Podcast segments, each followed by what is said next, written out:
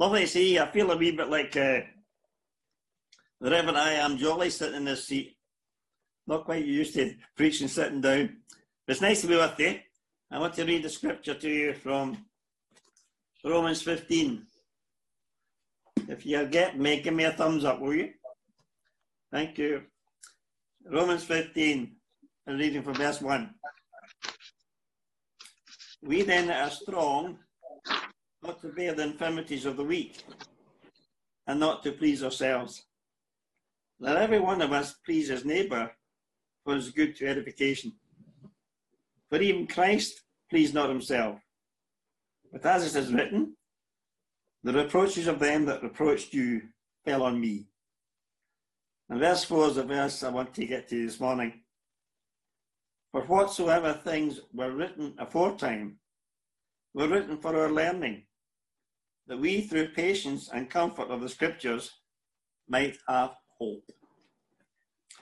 Amen. May God add blessing the reading of his word. You know, one of the things that this uh, isolation has taught us, you know, is uh, how much we miss communication. Everybody's telling us about uh, grandparents that can't speak to the grandchildren, grandchildren can't speak to the grandparents. And we realize, you know, just how much communication affects a relationship. And that's one of the wonderful things about the gospel. It's not a religion of do's and don'ts and codes and ethics. It's a relationship with the Father, brought about by through Jesus Christ, who died in our place. The Bible says he reconciled us to God, whereby we have the spirit of adoption, whereby we cry, Abba Father. It speaks of relationship. And the wonderful thing about it is that because we have a living Savior, He communicates with us. He's alive. And that's the joy of our salvation. You know, God speaks to us many different ways through sermons, through dreams and visions. And many of us, you know, have a joy, you know, of having a promise from the Lord. Something that just the Holy Spirit has breathed upon you. You read your scriptures for year. I've been reading the Bible for some 60 years, you know, and still amazed now and again that a verse leaps out. Never saw that before. And it's just that the Holy Spirit quickens it, breathes on it, and makes it alive to you. I was asking many of the people, some of the folks in the fellowship, if they had a promise from the Lord that blessed them that way. And I got some four or five responses. I'll, I'll share them with you. I'll not tell you who they're from because they'll know Verse 1 He that He it is that goes before you. He will be with you. He will not fail you, nor forsake you. Fear not, neither be dismayed. Weeping may endure for a night, but joy comes in the morning. They that wait upon the Lord shall renew their strength. They'll mount up with eagles and run and not be weary. And the very common one came from I am with you always, even to the end of the world. And finally, he will keep in perfect peace him whose mind is steadfast because he trusts in you. Trust in the Lord forever, for he is the rock eternal you can just get an idea of the traumas and experiences and things that people might have been through when they receive those words of encouragement. I'll give you what a testimony. You know, I've been a Christian for a long time, and I don't remember, I don't ever remember the time when there wasn't a word from the Lord. It's that which drives you on and keeps you, you isn't it? I remember last year, I just when I had this uh, prostate scare, the Lord just in my heart, I am the Lord that heals you. And I had a perfect peace about that. I wasn't concerned, and the Lord delivered mightily. Yes. When Anne was uh, going through her hospital challenges, she had that wee verse, I am the Lord that heals you. And she kept repeating it to herself. So it got from her head to her heart. And it sustained her. And the last time she was in, uh, I gave her the verse, Fear not, for the Lord is at your right hand. She came up out the surgery into the ward, And the first person came to her bed gave her the very same text. Fear not, the Lord was at your right hand. It's good when you get something that you can reassures you and God confirms it. We were down in Yorkshire uh, one time and uh, we would want to come back to Scotland. And that didn't seem possible. It was uh, needed a bit of a miracle for that to happen. Anne came in one morning, and says, John, the Lord's given me a text. I'll take you back to your own land. Said, Amen. Isn't it funny, you know, you get a bit skeptical when other people get a word. You don't receive the same enthusiasm when you get a word. So I had the thought, you know, well, you know, that was for the Jews. That was for Abraham or Jacob. A couple of days later, I was reading the scriptures and Romans, and Paul says, listen, is God the God of the Jews only? And I felt duly rebuked. What is the word? I want to assure you this morning, if you've got a promise from God, it's 100% reliable, absolutely sure, and steadfast. And let me show you how it is. You know, when people say, you know, well, you've got to put it into context. Well, I go the other way. They, they, well, they say, you mustn't take out of context. I go opposite way and I say, you got to put it into the full context. And what is the context of these promises? Well, first of all, it's the word of God. It's in the Bible. Isn't that enough? Your word, Lord, have I hidden my heart that I might not sin against you. Your word is a lamp to my feet. Lord, I just thank you, Lord. Your word is the plumb line in which I live by. Its promises are yes and amen in Christ. But that ought to be enough for us. But then people want to be more specific. Well, you've got to look at the instant and the circumstances which the promise was given. Well, I agree with that. Well, let me tell you, let me ask you, why is it there?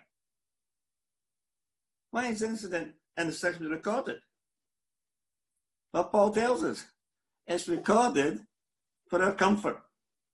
It's recorded for our example, that we might know that He's the God who's no respecter of persons. What He's done for us, He'll do for us. The third context I put it into is this every experience in the Old Testament that we read of is a revelation of God's dealing with man. And every incident that we get our promises from is a revelation of God's character. It's the God of mercy. It's the God of love. It's the God who's no respecter of persons. It's the God of mercy and grace. It's the God who loves to give his children good things. So we can rejoice, Lord. Every aspect of his character is good. He'll deprive us of nothing. Then, of course, those uh, scholarly people say, well, it's got to be, you got to be aware of the dispensation. Which covenant is under? Is under the old covenant or the new covenant? Well, let me tell you this the new covenant is a better covenant than the old. The new covenant supersedes the old because it says, in Christ Jesus, we have received the inheritance of the promises, sure and better promises. The promises are yes and amen in Christ.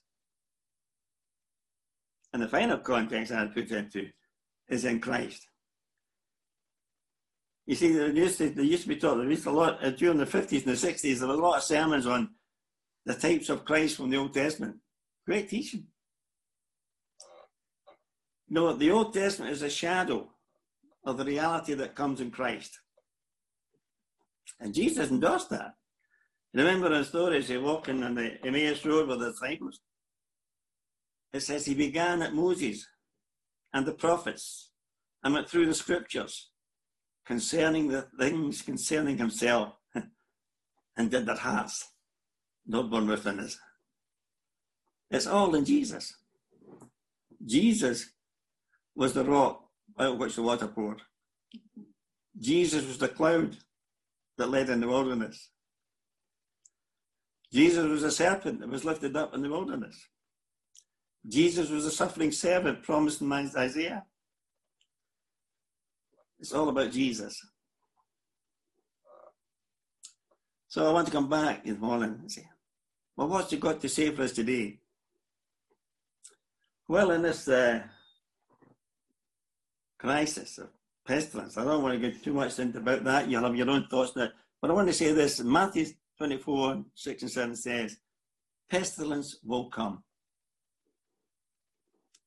Therefore, fear not. Look up, for your redemption draweth nigh. God is not caught off foot by a pestilence. It's all factored in. He's in charge and he will bring about his purposes. But I want to bring it closer to home about this isolation time with him. There is no isolation from God. You can't hide from him. You can't escape from him. I remember when I was first converted, I got I wasn't too long converted then. I got a wee shock one night. I said, Oh, there's no privacy anymore. God is always there. God is always there. So there's one, oh, I was thinking about how communication improves our relationships. How can we maximize our lockdown period? Well, we can do it simply by communicating. And I want to give you three ways to communicate and improve your isolation. First one is communicate upward. Seek the Lord. Seek his face. Take time to be still, to learn and listen. Jesus said to his disciples, uh, Could you not watch one hour? Well, we'll get plenty of time to. Let's find an hour to sit with Jesus. A little talk with Jesus makes it right, all right. In trials of every kind, I'm sure you'll always find a little talk with Jesus makes it right. So take time to communicate with the Lord. Secondly, communicate with one another. I'm not going to lay a law on you, but let me suggest how about phoning or texting two people in the fellowship every day? Not the same two mind you go through the fellowship. And you'll find when we get together again, our fellowship will be all the richer. We'll know one another better. We'll have time to talk to one another and share with another. And lastly, communicate with the community. Anna and I have been in Carmarthenshire for over 20 odd years. And it's one of these estates like yours, no doubt. People go out to work in the morning, come back at night, and you never see your neighbours. Since this lockdown, in the last seven weeks, we spoke to more neighbours than we did in the last 20 years. The community is open. Be bold. Take the opportunity to give a reason for the hope that's within you. And share why your trust is in Him. And the Lord bless. Let's pray. Father, we thank you, Lord, for your word. Thank you, Lord, it picks us up, encourages, gives us hope. We thank you, Lord, you incline your ear to our cry and our prayer. Thank you, Lord, you've invited us. Call upon me in the day of trouble. And now we're here. But we thank the Heavenly Father, Lord, you're not only there in the troubled times, but you're there in the times of joy. For your kingdom is joy, peace, and righteousness and the Holy Ghost. So we ask, Lord, you continue, Lord. Give us that voice behind our ears saying, This is the way. Walk you in it. Let us know your direction. Guide our path, Lord. Keep us in your will. And may your Son be glorified. In Jesus' name. Amen. Amen.